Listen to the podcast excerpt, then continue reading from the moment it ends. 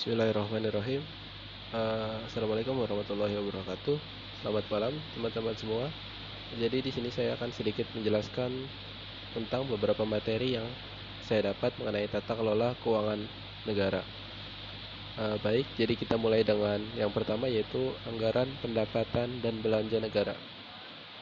Uh, kita bisa memulai dengan pengertian APBN atau biasa disebut anggaran pendapatan dan belanja negara.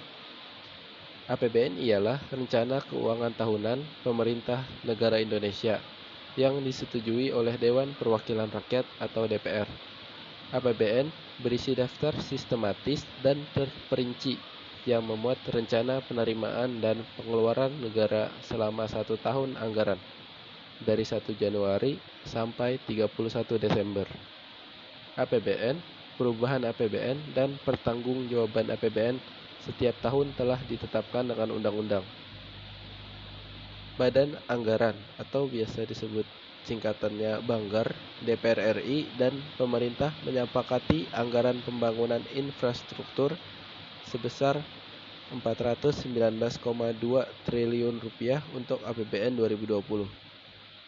Anggaran tersebut tidak berubah dari usulan pemerintah dalam RAPBN 2020 belanja untuk pembangunan infrastruktur tersebut naik menjadi 4,9 persen dari outlook relasi tahun 2019 yang sebesar 399,7 triliun rupiah.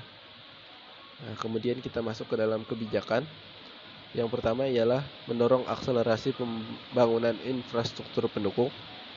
Kedua, transformasi industrialisasi dan untuk merespon revolusi industri 4.0. Kemudian e, mendorong pembangunan infrastruktur di perkotaan untuk antisipasi. Dan yang terakhir, urbanisasi. Nah, urbanisasi di sini bisa dibilang untuk transportasi massal perkotaan, air bersih dan sanitasi serta perumahan yang layak huni. Nah, setelah selesai dengan APBN, kita lanjut ke APBD eh, atau biasa di dijelaskan yaitu anggaran pendapatan belanja daerah. Nah, sedikit pengertian tentang APBD ialah rencana keuangan tahunan pemerintah daerah yang dibahas dan disetujui oleh pemerintah daerah melalui DPRD serta ditetapkan dengan peraturan daerah atau Perda. Nah, APBD juga merupakan instrumen kebijakan yang utama bagi pemerintah daerah. Nah, maka dari itu harus adanya APBD di setiap daerah-daerah yang ada di Indonesia. Nah, anggaran daerah juga digunakan sebagai alat untuk menentukan besar pendapatan dan pengeluaran yang ada di daerah tersebut.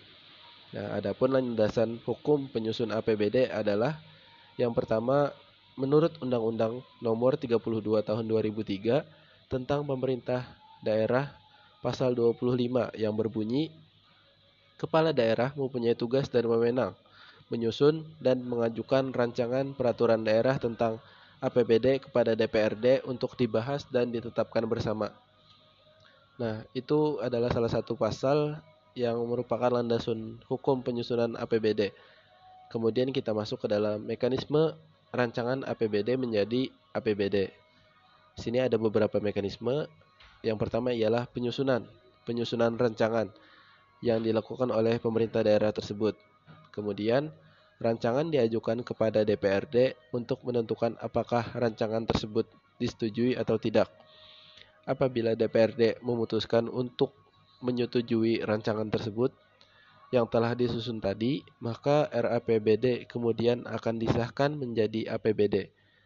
Apabila DPRD memutuskan untuk menolak rancangan tersebut, maka rancangan tersebut akan menggunakan rancangan APBD tahun sebelumnya. Nah, setelah selesai di uh, eh, APBD atau anggaran pendapatan daerah tadi, kita kemudian masuk ke bagian yang terakhir yaitu PAD atau biasa disebut pendapatan asli daerah. Di sini akan saya jelaskan sedikit. Pendapatan asli daerah adalah penerimaan yang berasal dari berbagai sumber-sumber pendapatan daerah yang terdiri dari pajak, pajak daerah, retribusi daerah, bagian laba badan usaha milik daerah uh, dan penerimaan dari dinas-dinas serta penerimaan lain-lain. Nah, PAD ini nanti digunakan untuk mendanai pelaksanaan otonomi daerah yang sesuai dengan potensi daerah tersebut sebagai perwujudan desentralisasi. Nah, dari pendapat asli daerah ini ialah uh, daerah bisa berkembang menjadi lebih baik. Nah, mungkin uh, itu saja yang dapat saya jelaskan sedikit mengenai uh, mengenai mata kuliah tata kelola keuangan negara. Uh, salah dan hilaf mohon maaf. Wabillahi taufik wa hidayah. Wassalamualaikum warahmatullahi wabarakatuh. Bye bye.